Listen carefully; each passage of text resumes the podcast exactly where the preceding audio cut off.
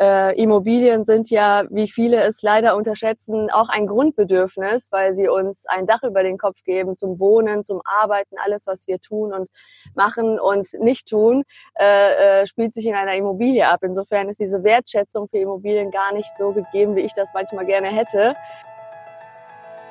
Free your mind and the rest will follow. Und damit herzlich willkommen zurück beim Feminist Podcast. Dein Podcast, um mit Abkürzungen beruflich und privat die nächste Ebene zu erreichen. Wir sind Monika Deters und Marina Friesense und wir wünschen dir jetzt ganz viel Spaß bei der heutigen Folge. Hallo ihr Lieben und herzlich willkommen zu einer neuen Podcast-Folge. Heute habe ich ein absolutes Powerbündel im Interview und zwar die liebe Talia Tekir ist da. Sie ist selbstständige ja, Immobilienmaklerin, wie auch immer man das nennt. Das wirst du jetzt gleich selber ähm, erzählen. Und zwar geht es bei dir primär um das Thema Anlageimmobilien. Seit 2011 machst du das. Aber bevor wir jetzt noch mehr von dir erfahren, sag doch mal am Anfang ähm, unseren Hörerinnen, welchen Satz sollen die sich denn deiner Meinung nach am allermeisten jetzt in diesem Interview einprägen? Hallo einmal an die Zuhörer. Also mein Satz und mein Lebensmotto ist tatsächlich für dich, alles, was du sein willst, ist bereits in dir. Und im Laufe des Gespräches wirst du auch erfahren, was genau ich damit meine, anhand der Themen, die wir wahrscheinlich besprechen werden. Sehr gut.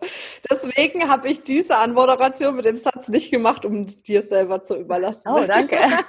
Aufmerksam. cool. Sehr schön. Ähm, erzähl mal ein bisschen von dir. Äh, wie bist du dazu gekommen, überhaupt in dem Bereich tätig zu sein? Es war so, ich habe die Schule abgeschlossen mit meinem Abitur und wusste immer noch nicht, was will ich denn eigentlich machen. Ne? In der Schule wird dir eingetrichtert, dass du äh, einen guten Job haben musst, super Noten haben musst, um einen guten Job äh, zu bekommen. Äh, am besten studieren muss als äh, Akademiker verdient sich natürlich so eine tolle Stelle, die man auf die man hinarbeitet. Ja, zahlt sie sich be noch besser aus und irgendwie habe ich mich in der ganzen Schullaufzeit äh, Laufbahn nicht danach gefühlt, als dass ich jetzt Arbeitnehmer sein müsste oder möchte und konnte mich gar nicht so irgendwie in dem Bereich ähm, eindenken.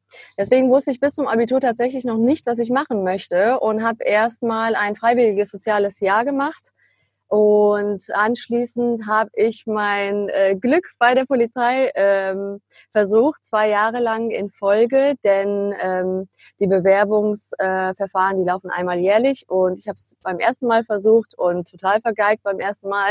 Mhm. es sind nämlich drei, äh, drei Tage, drei ähm, Testphasen, zu denen man eingeladen wird jeweils.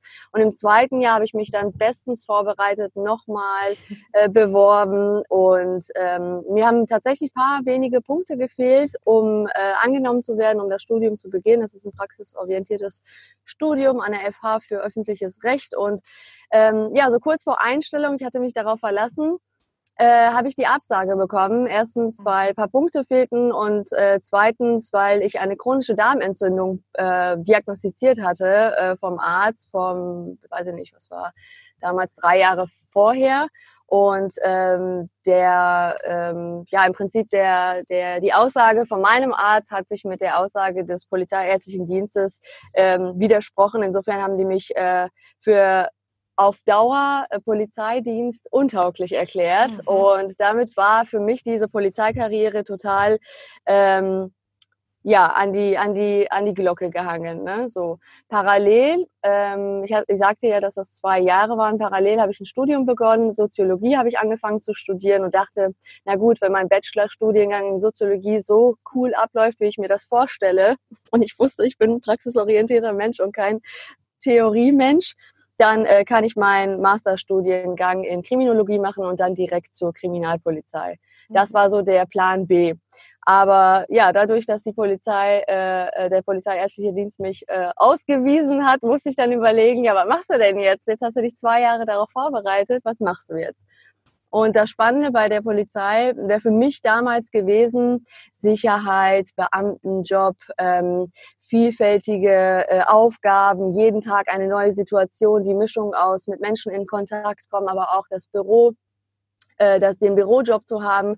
Und diese Vielfältigkeit hat mir zugesagt. Und dann habe ich überlegt, ja, was kannst du denn jetzt machen, wo du nicht den Beamtenstatus hast und nicht diese Sicherheit, aber auf der anderen Seite bemessen an deinem Fleiß überdurchschnittlich verdienen kannst und Menschen begleiten kannst im positiven Sinne. Mhm. Denn äh, bei der Polizei bist du ja immer das Arsch, ne? Loch. so, sorry. Und ähm, das ist schon sehr undankbar, der Job. Ne? Zumal ähm, du dann auch noch als Frau dann äh, da einsteigst. Das waren natürlich Ängste und Bedenken, die, glaube ich, jeder hat als Frau, dann mit als Frau mit Migrationshintergrund. Und das sind ja alles so Sachen, die völlig normal sind, wenn man, wenn man sich für so einen äh, speziellen Weg, Weg entscheidet. Ja, insofern habe ich dann überlegt, was machst du jetzt und wie kannst du das Ganze ins Positive umwandeln und der positive Begleiter von Menschen sein und ähm, selber entscheiden, wie viel du verdienst, wenn es darum geht. So. Und ähm, ja, da ich mein Schülerpraktikum mit 16 schon beim Immobilienmakler ähm, damals in meiner Heimatstadt Münster gemacht hatte, hm, habe ich da schon ein bisschen Einblick bekommen und habe gedacht, ja, Immobilien wäre doch ein spannendes Thema. Es ist ein sehr, sehr wichtiges Thema für Menschen. Äh, Immobilien sind ja, wie viele es leider unterschätzen, auch ein Grundbedürfnis, weil sie uns ein Dach über den Kopf geben zum Wohnen, zum Arbeiten, alles, was wir tun und machen und nicht tun, äh, äh, spielt sich in einer Immobilie ab. Insofern ist diese Wertschätzung für Immobilien gar nicht so gegeben, wie ich das manchmal gerne hätte. Aber ja, vielleicht können wir mit dem äh, Podcast ähm, eine kleine Veränderung herbeiführen. Genau. Ähm, jetzt hast du dich ja auf das Thema Anlageimmobilien spezialisiert. Mhm. Erzähl mal ganz kurz den Unterschied. Also, ne, wir haben ja auf der einen Seite Wohnimmobilien, das andere sind Anlageimmobilien. Wo ist denn da genau der Unterschied? Der Unterschied ist der, dass du bei den Wohnimmobilien immer die Immobilie, die du kaufst, äh, selber bewohnst. Das heißt, die muss perfekt sein, die darf keine, so wenig äh, Kompromisse wie möglich muss sie haben. Du musst sie, ähm, wenn es ein Bestandsobjekt äh, ist, wenn es eine Bestandsimmobilie gibt und kein Neubau, musst du halt gucken von der Statik, wie kann ich das so umändern, wie ich das gerne hätte und äh, mich dauerhaft wohlfühlen kann. Und du bist da einfach viel, viel emotionaler bei der Entscheidungsfindung und der Prozess insgesamt ist viel länger, eine Immobilie zur Selbstnutzung zu kaufen, als dass du eine Kapitalanlage ähm, erwirbst. Eine Kapitalanlage ist, wie der Begriff schon sagt, eine Anlagemöglichkeit, um ähm, neben deiner Rente eine Möglichkeit zu nutzen, wo du jetzt schon im jungen Alter ähm, ja, äh, Vermögen aufbauen kannst, beziehungsweise durch deine ich versuche das mal ganz kurz und äh, detailliert zu erzählen. Also es ist so, wenn du eine, beispielsweise, sagen wir mal, du verdienst um die 2000 Euro netto, dann hast du die Möglichkeit, dich beim Finanzierungsberater zu ähm, informieren und zu gucken, was hast du, für welches Budget könntest du nutzen, um eine Immobilie zu erwerben, die du aber dann jetzt im Vergleich zu einer selbstgenutzten Immobilie nicht selber nutzt, sondern vermietest an einen äh, andere, an eine andere Person, die die äh, Mietzahlung jeden Monat bei dir im Prinzip unterstützend beiträgt zu deiner Finanzierung, die du äh, von der Bank bekommst, um deine Tilgung und um deine mhm. Zinsen mhm. zu zahlen. So, und wenn du das 20 Jahre gemacht hast oder 10 Jahre oder 15 Jahre, je nachdem, wie die Finanzierungsmodalität aussieht und wie du dich entscheidest, ähm, hast du diese Immobilie nach 15 Jahren abgezahlt und dann gehört sie dir. Und aus den Mieteinnahmen, die du dann generierst, hast du im Prinzip ein passives Einkommen zusätzlich zu deinem Job, den du machst. Das ist der mhm. Unterschied. Okay, ähm, habe ich verstanden. Ist es denn klug, auch eine Immobilie für den, den eigenen also für die fürs eigene Wohnen überhaupt zu kaufen? Also ich frage dich jetzt mal, auch wenn du eher Anlageimmobilien machst, weil da streiten sich ja auch viele immer. Ne? Also mal hört man, ähm, wohnen lieber zur Miete, mal sagen sie, nee, du kannst dir auch, äh, also es ist besser, wenn du dir selber, auch wenn du eine Wohnung hast oder ein Haus, dass du dir das kaufst, auch wenn du selber drinnen wohnst. Wie siehst du das? Also mal diese eine Seite des Themas. Mhm. Also ich persönlich bin äh, der Meinung, dass das wirklich eine individuelle, persönliche Entscheidung ist. Es gibt Menschen, die möchten gerne mit äh, Familie, äh, Mann, ähm, äh, Kinder, Hund und äh, großer Grünfläche leben im, in, in äh, aller Ruhe und ihr Häuschen für sich haben, weil sie das so von der Familie kennen. Ähm, das ist so eine emotionale und erfahrungsgemäße Entscheidung, denke ich. Und auch das, was du wirklich möchtest und wie du dir deine Zukunft vorstellst. Und bei der Kapitalanlage ist es ähm, geht es wirklich rein darum, dass du dein Geld anlegst und vermehrst mit der Zeit, also über viele Jahrzehnte und dir ein passives ähm, Einkommen im Prinzip äh, dazu sicherst. Und eine Immobilie zur Selbstnutzung ist für mich persönlich zum Beispiel äh, undenkbar, weil ich der Typ Mensch bin, der nicht mit Hund, Familie, Kind und, und großem Garten seinen Alltag erleben möchte. Vielleicht ändert sich das irgendwann. Aber ähm, ich bin zum Beispiel der flexible Typ, der sagt, je nachdem, wie sich äh, für mich mein beruflicher Werdegang, meine Entwicklung in der Immobilien ähm, verändert, weil ich da noch nicht hingekommen bin, wo ich tatsächlich äh, hin möchte. Das entwickelt sich stetig. Ich brauche diese Flexibilität, also entscheide ich mich für mh, die äh, Wohnung zur Miete. Um mit meiner Kündigungsfrist aus diesem äh, Zustand, aus dieser Situation rauskommen zu können. Das kannst du bei der Immobilie, die du selber nutzt und gekauft hast, natürlich auch, aber der Prozess ist einfach etwas, ähm, der geht etwas länger, länger genau. Mhm. Okay. Äh, jetzt hören ja viele selbstständige Frauen hierzu in dem Podcast. Wie ist es da? Weil da ist es ja häufig doch so, dass es dann auch so ein paar Schwierigkeiten gibt, was die Finanzierung betrifft, ne? je nachdem, wie lange man selbstständig ist, was man verdient, wie die Familienverhältnisse sind. Was hast du da für mhm. Erfahrungen gemacht? Absolut. Diese Erfahrung musste ich auch machen. Die mache ich auch täglich, wenn ich etwas haben möchte, wo ich vielleicht eine Finanzierung in Erwägung ziehe und da wird einfach anders drauf geguckt. Also die äh, Bankenkultur, die ist vielleicht noch nicht angemessen zu der heutigen Zeit, noch nicht ganz angepasst, weil das natürlich seine Jahre dauert, bis sie mit der Digitalisierung und mit den, mit den Lebensformen heute ähm, äh, sich befreunden und tatsächlich alles umstrukturieren. Deswegen wird da anders drauf geguckt. Ein Angestellter ähm, ist für eine Bank immer sicherer. Natürlich sagt das nichts darüber aus, dass du deinen Job verlierst oder dass dir irgendwas passiert, Gott bewahre. Oder ne, das ist alles, mhm. also beide sind gleichgestellt aus meiner Sicht. Der Mensch ist Mensch und man hat nie eine Garantie für irgendwas. Aber die Bank, äh, die macht einem schon ein bisschen Strich durch die Rechnung, wenn man selbstständig ist und alleine finanziert. Was ich ähm, schon oft erfahren habe, ist, wenn es dann äh, Personen gab, die selbstständig waren, die haben sich dann immer den Partner dazu geholt oder eine zweite Person, die ein fest, festes Einkommen hatte und konnten dann die Finanzierung zu zweit ähm, ja im Prinzip in Anspruch nehmen und dann äh, für die äh, für den Erwerb der Immobilie nutzen. Mhm. Okay. Naja, gut. Ja, muss man halt immer gucken, wenn man zu zweit ist. Ne? ja. ja. Und, vor allem, wen fragt man? Wen fragt man da? Ne? Ja, wen, ja, wen, möchte man das Jahrzehnte teilen? Das ist wirklich eine wichtige Entscheidung. Ja, Und, definitiv. diese Möglichkeit gäbe es zusätzlich, um sich da einfach abzusichern gegenüber der Bank. Ja, Okay.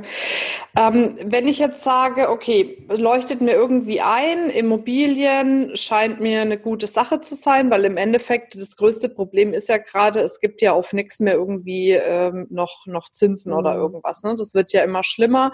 Ne? Wenn, dann muss ich irgendwas Hochspekulatives machen. Klar, bei einer Miete bei einem Mietobjekt hast du natürlich auch das Problem, da spreche ich jetzt mal aus eigener Erfahrung, ne? Mhm. So, dann hast du mal Mieterwechsel, dann hast du vielleicht mal Leerstand, dann hast du mal jemanden, der vielleicht doch nicht so regelmäßig bezahlt und so weiter und so fort. Also das heißt, ich glaube auch nicht, dass das eine Anlage ist, die völlig frei von Risiko ist. Ähm, aber es ist natürlich was anderes, weil du in der Regel ja nicht alles komplett äh, verlieren kannst. Also da muss schon blöd kommen, wie bei meiner Mutter. Äh, irgendwie, die hat sich da auch mal so eine Anlage Immobilie, glaube ich, in Leipzig geholt und dann ist die gestorben und kein, keine Familie und nix. Sie ist dann nicht mehr in die Wohnung gekommen und ach, naja, so blöd ei, gelaufen. Ei. Aber ich ja. glaube, das ist doch eher die, die Ausnahme. Das ist oh, wirklich die Ausnahme. Es gibt ja auch, ähm, ich, ich gehe mal davon aus, dass die Zuhörerinnen, die jetzt zuhören und selbstständig sind, nicht äh, die Zielgruppe sind, äh, die Fernsehen, äh, Fernsehen. Deswegen brauche ich das nicht sagen. Also diese Mietnomaden und alles das, was man, wo man den Teufel an die Wand malt, das ist wirklich der seltene Fall. Und mittlerweile gibt es auch tolle Versicherungen, die beispielsweise um die 10 Euro kosten oder was monatlich, ja. Mietnomadenversicherung und Auswahl, Mietauswahlversicherung und sonst Super. was. Das kann man aber natürlich vorab, bevor man eine Immobilie erwirbt, wenn man da professionell begleitet wird, kann man all das ausrechnen. Da gibt es prozentuale ähm, ja, Ansätze, die man einbe einplanen kann, sollte es einen Mietausfall geben, mit wie viel Prozent rechne ich das an, um zu gucken, komme ich trotzdem auf meine Kosten und mhm. ähm, ist das nicht nachteilig für mich. Ne? Also das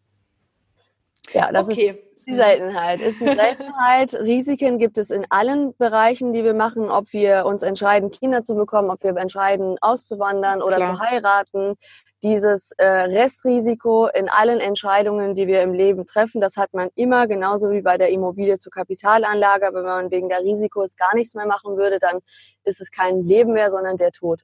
Mhm. Ja, definitiv. So, genau. Und wer leben möchte, der braucht Bewegung und alles, was sich nicht bewegt, ist nicht lebendig. Ja, das stimmt, das stimmt. Aber was sind denn jetzt auch konkret so die ersten Schritte, wenn ich jetzt sage, ich möchte äh, mich selbstständig machen? Ne? Ja, was, selbstständig machen? Äh, ich, nicht, nicht, ich bin selbstständig oder ja. wie auch immer oder angestellt und möchte eine ja. Immobilie so rum. Ja, also unbedingt das Erste, was man machen sollte, ist sich selber zu, die Frage zu stellen, warum möchte ich überhaupt eine Immobilie erwerben? Mache ich das aus mhm. Prestigegründen, um zu zeigen, dass ich jetzt Immobilieneigentümer bin, weil ich jetzt in einem Alter bin, wo alle das machen? Ähm, möchte ich äh, Sicherheit haben und mir ein ähm, passives Vermögen aufbauen?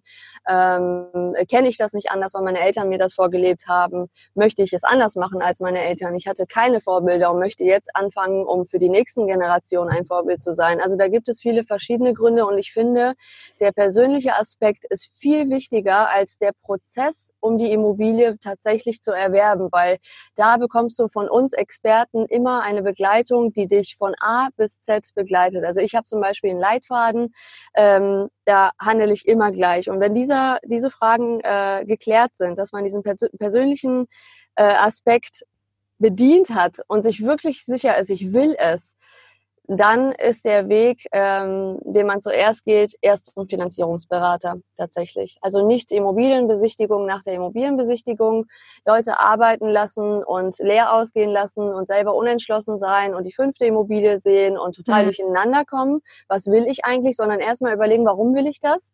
Was will ich? In welchem Zeitraum möchte ich mein Ziel erreichen? Wie ist mein Budget und um das zu erfahren, wie du tatsächlich vorgehst, musst du erstmal wissen, was kannst du dir überhaupt leisten, welche Finanzierung bekommst du. Und da kannst du ein unverbindliches Gespräch mit einem Finanzierungsberater deines Vertrauens ähm, finden. Ich arbeite da mit meinen Spezies zusammen, die mir persönlich auch gut passen. Da gibt es einfach äh, typischen Bankenberater. Das mhm. ist nicht so, so mein Fall. Ne? Ich mag es mhm. immer gerne entspannt und locker und per Du und ganz entspannt, weil das ist einfach eine wichtige Entscheidung. Und wenn man da einen Begleiter haben möchte, dann sollte das auch vertraulich sein und einfach menschlich sein und nicht hochgestochenes äh, ähm, Deutsch und Fachgesimpel, was kein Mensch, kein Laie versteht. Ne? Ja. Und ähm, aber genau, also auf jeden Fall erstmal die Finanzierung checken und im nächsten Moment ähm, dann überlegen, was möchte ich mit meiner Kapitalanlage erreichen? Soll es für die Zukunft ein passives Einkommen sein? Ist es meine, äh, meine Rente, meine zusätzliche Rente? Ähm, möchte ich Eigenkapital, was ich jetzt angespart habe, über die Jahre ähm, gut anlegen und verzinst bekommen? Ähm, genau. Und dann erst tatsächlich Immobilienangebote sich anschauen. Wobei, wie du gerade schon gesagt hast, die sind natürlich auch total mau, die Angebote. Mhm. Da gibt es Tipps und Tricks und ähm, da kann man wirklich vieles, äh, vieles, vieles machen. Okay, aber das heißt, ähm, jetzt habe ich schon wieder, also ich muss seit neuestem immer sofort die Frage stellen, wenn sie mir in den Kopf kommt. Ich darf gar keinen mehr ausreden lassen. Darfst du mich unterbrechen? Weil ich sie schon wieder vergessen habe. Herrgott nochmal, das gibt es doch gar nicht wirklich. Also ich, kann, ich kann dir helfen, wenn du möchtest. Und du unterbrichst. Kein Problem. Also, ähm, das heißt, ich muss für mich jetzt auch erstmal schauen, ähm, was das Thema Eigenkapital betrifft. Ja wie viel kann ich da überhaupt reinstecken? Weil ich glaube, du musst immer mit Eigenkapital reingehen, oder? Genau, das ist eine sehr, sehr, sehr, sehr, sehr gute Frage und tatsächlich auch die Frage, die sich wirklich jede Person stellt. Die beantworte ich gerne. Also die Bank möchte immer gerne 20 bis 30 Prozent der, des Kaufpreises der Immobilie als Eigenkapital als Sicherheit bekommen. Das mhm. heißt, du hast eine etwas geringere Belastung dadurch in der Finanzierungsgestaltung und du gibst der Bank direkt die Sicherheit, zumal du ja selbstständig bist und keine Sicherheiten darlegen kannst. Wenn du jetzt zum Beispiel die zweite Person auch nicht fragen willst und keinen Bürgen hinterlegen mhm. möchtest, dann braucht die Bank natürlich irgendeine Sicherheit und das kannst du tatsächlich am besten mit Eigenkapital lösen und da sagt man 20 bis 30 Prozent vom Kaufpreis insgesamt. Und, und bei Angestellten auch oder ist da weniger? Bei Angestellten äh, ist das auch erwünscht. Das ist immer von der Bank einfach die Bereitschaft, dass jemand eine Sicherheit abgibt, um, den, um, das, um die äh, mhm. äh, Kreditwürdigkeit einfach zu steigern. Ähm, es gibt tatsächlich auch hundertprozentige Finanzierungen, die ohne Eigenkapital genehmigt werden. Ähm, je nach Konstellation, wer gerade anfragt, welches Einkommensverhältnis da ist. Die Bank möchte im Prinzip einfach ein stetiges, wachsendes äh, ja, Einkommen sehen. Ne? Mhm. Genau. Bei, bei, äh, bei Selbst Selbstständigen ist es dann immer die BWA, die beweist, die BWA der letzten drei Jahre, die darlegt, wie ist der, äh, wie ist der Wachstum deines Einkommens, wie hat sich mhm. das äh, vielleicht verbessert oder wie stellt sich das dar. Ähm, bei den Angestellten sind das immer die Gehaltsnachweise und ähm, ja, in der Regel bei den Angestellten sollten sie auch nicht in der Probezeit unbedingt sein. Auch vielleicht ein kurzer Tipp, der mich, der mir gerade einfällt. Mhm. Aber sehr, sehr gute Frage. Gut, dass du das jetzt gerade wieder direkt auf dem Schirm hattest. Ja, Gott sei Dank. ich bin auch froh.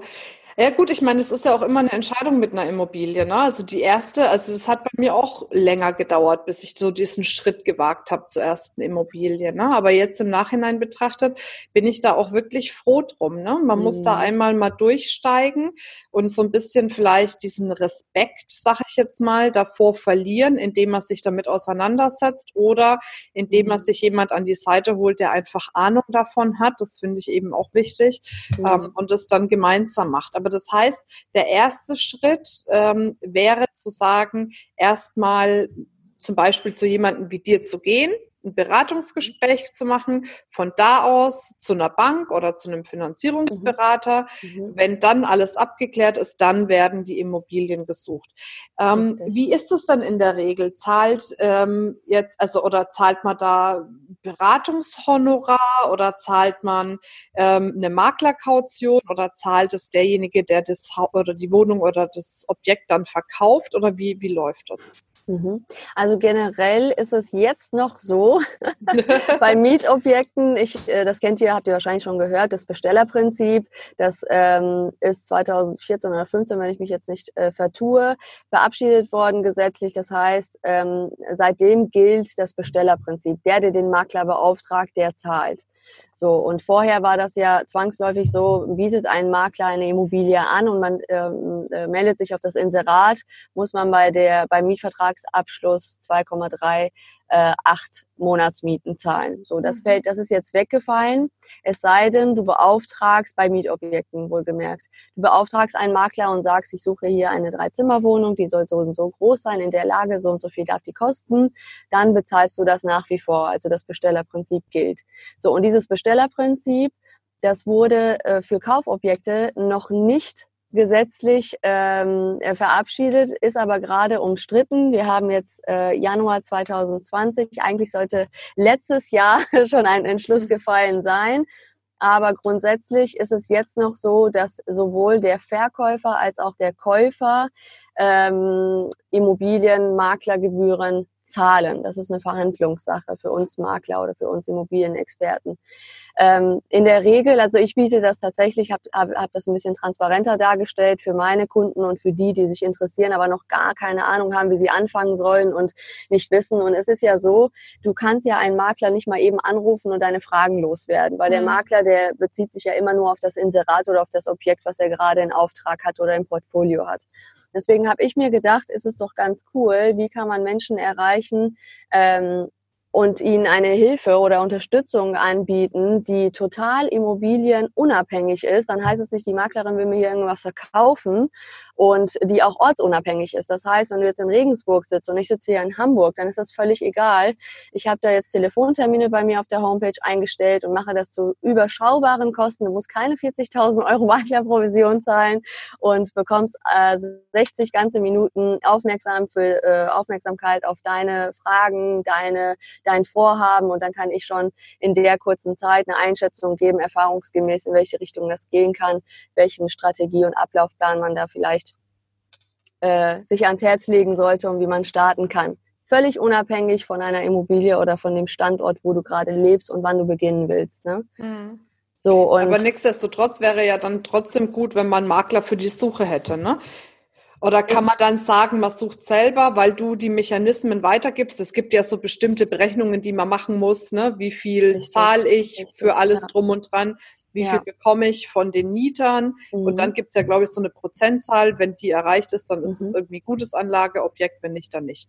Ne? So. Ja, genau. Also Man gibst du so sowas auch weiter oder?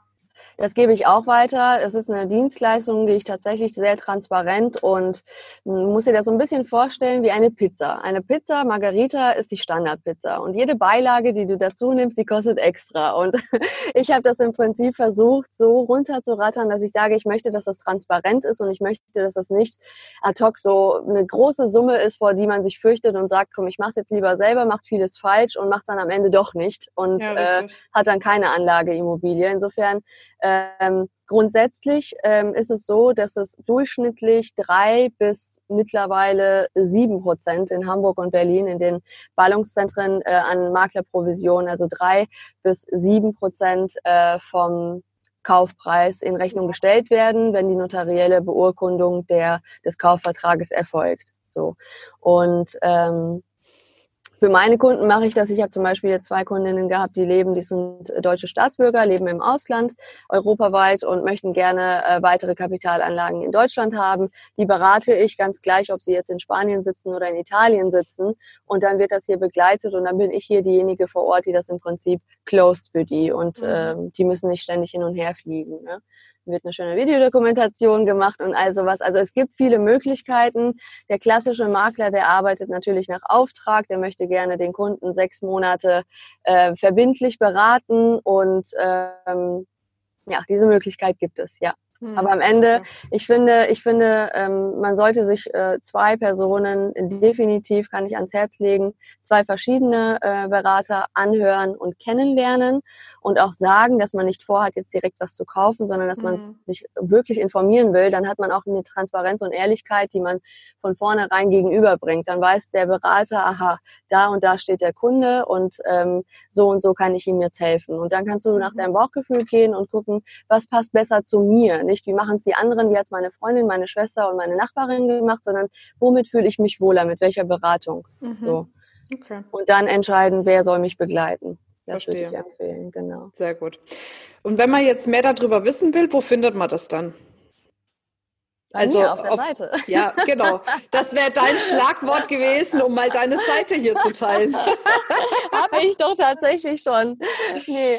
Ähm, ja, wo, wo, kann man das? Äh, wo kann man? Man kann. Es gibt in jedem Standort, wenn es jetzt gerade kein Dorf ist, wo 3000 Einwohner äh, leben, gibt es an jedem Standort in jeder Stadt gibt es einen äh, ansässigen Immobilienmakler oder ein Büro, wo man sich an die man sich wenden kann, wenn man es persönlich machen möchte, direkt von Angesicht zu Angesicht live live.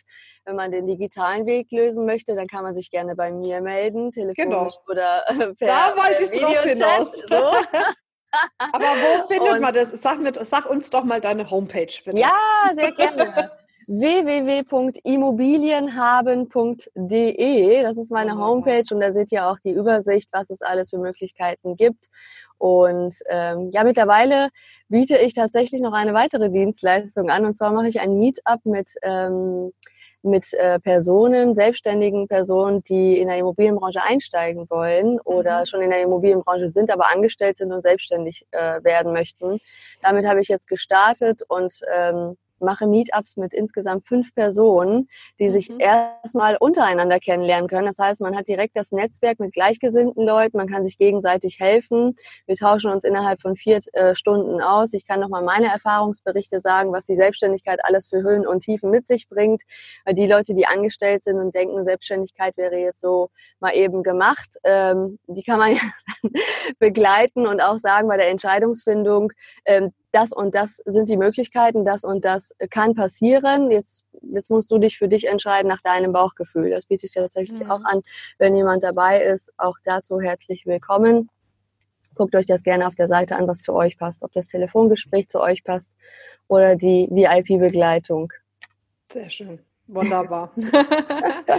also alles in allem betrachtet ist auf jeden Fall das Thema Immobilien eine Wahnsinnschance, womit man sich näher auseinandersetzen sollte, gerade in Zukunft, wo jetzt äh, wirklich kaum noch irgendwie es irgendeine Möglichkeit gibt, gutes Geld relativ sicher anzulegen. Von daher, ja, schreibt doch vielleicht äh, für diejenigen, die jetzt zuhören, einfach mal bei uns ähm, in die Kommentare oder bei uns äh, über die Facebook-Gruppe oder als Bewertung in den Podcast mal rein, was ihr denkt über Immobilien oder vielleicht habt ihr schon Immobilien, welche Erfahrungen ihr gemacht habt, dass wir da so ein bisschen in den Austausch gehen können. Ja, das war's schon für heute. Ich danke dir für deine Ausführungen, für deine Worte. Ach nee, ich habe noch was vergessen. Genau. Ein was noch. Eine Frage, der Abschlussfrage. Wenn du die Möglichkeit hättest, ein Plakat zu gestalten und dieses Plakat würde sichtbar sein für jeden Menschen hier auf der Welt. Was würde draufstehen? Wie würde das Plakat aussehen? Du wirst, du bist viel mehr, als du glaubst zu sein, würde ich schreiben. Sehr schön. Also wirklich, wenn ich noch was dazu sagen darf, ich fand den Punkt, den letzten Punkt, den du genannt hast, total ähm, spannend, weil du gesagt hast, es gibt nicht mehr so viele Anlagemöglichkeiten. Ich finde es vor allem als Frau so wichtig, sich um solche unsexy Themen tatsächlich zu kümmern, denn wir haben natürlich unsere Rollenverteilungen als Frau, Mutter zu sein und ähm, äh, die Familie beisammen zu halten und, und, und. Aber in der Zeit, wo wir Mutter sind und 24-7, ich bin zwar noch nicht Mutter, aber wenn ich mir das vorstelle, ich bin 24-7 Mutter und zahle als Angestellte nichts in die Rentenversicherung ein oder in sämtliche Versicherungen, dann bin ich ja überhaupt nicht, ich arbeite ja nicht dafür, dass ich später dann tatsächlich davon leben kann oder ein Einkommen habe, was, was sich tatsächlich trägt und was mein Lifestyle äh, im, im, äh, in der Grundsicherung ähm, finanzieren kann. Mhm. Insofern ist eine Immobilie wirklich eine fundamentale, sichere Sache, die immer, immer, immer, immer, immer geht. Rückwirkend hat keiner seine Immobilie äh, verloren, weil die äh, Werte der Immobilien gesunken sind. Mhm. Also im Gegenteil. Habt ihr schon mal gehört, dass irgendjemand seine Immobilie verkaufen musste, weil der Wert von beispielsweise 500.000 Euro auf 300.000 Euro äh, gesunken sind? Alles, was mit Grund und Boden verbunden ist und hier in Deutschland steht, ist tatsächlich sicher. Und das gibt dir die Sicherheit für deine Zukunft, wenn deine Kinder aus dem Haus sind. Sehr schön. Wunderbar, das sind doch tolle Abschlussworte. Da bleibt mir eigentlich auch nur noch zu sagen, danke für das Interview, danke, danke, für dir. deine Zeit. Und äh, ja, klar, jetzt kommt der obligatorische Standardabschlussspruch. Ihr Lieben und denkt immer dran, free your mind. And the rest will follow. Ah ja, genau, sie singt sehr geil. Ihr Lieben, macht's gut, bis bald. Eure Marina. Ciao, ciao, tschüss.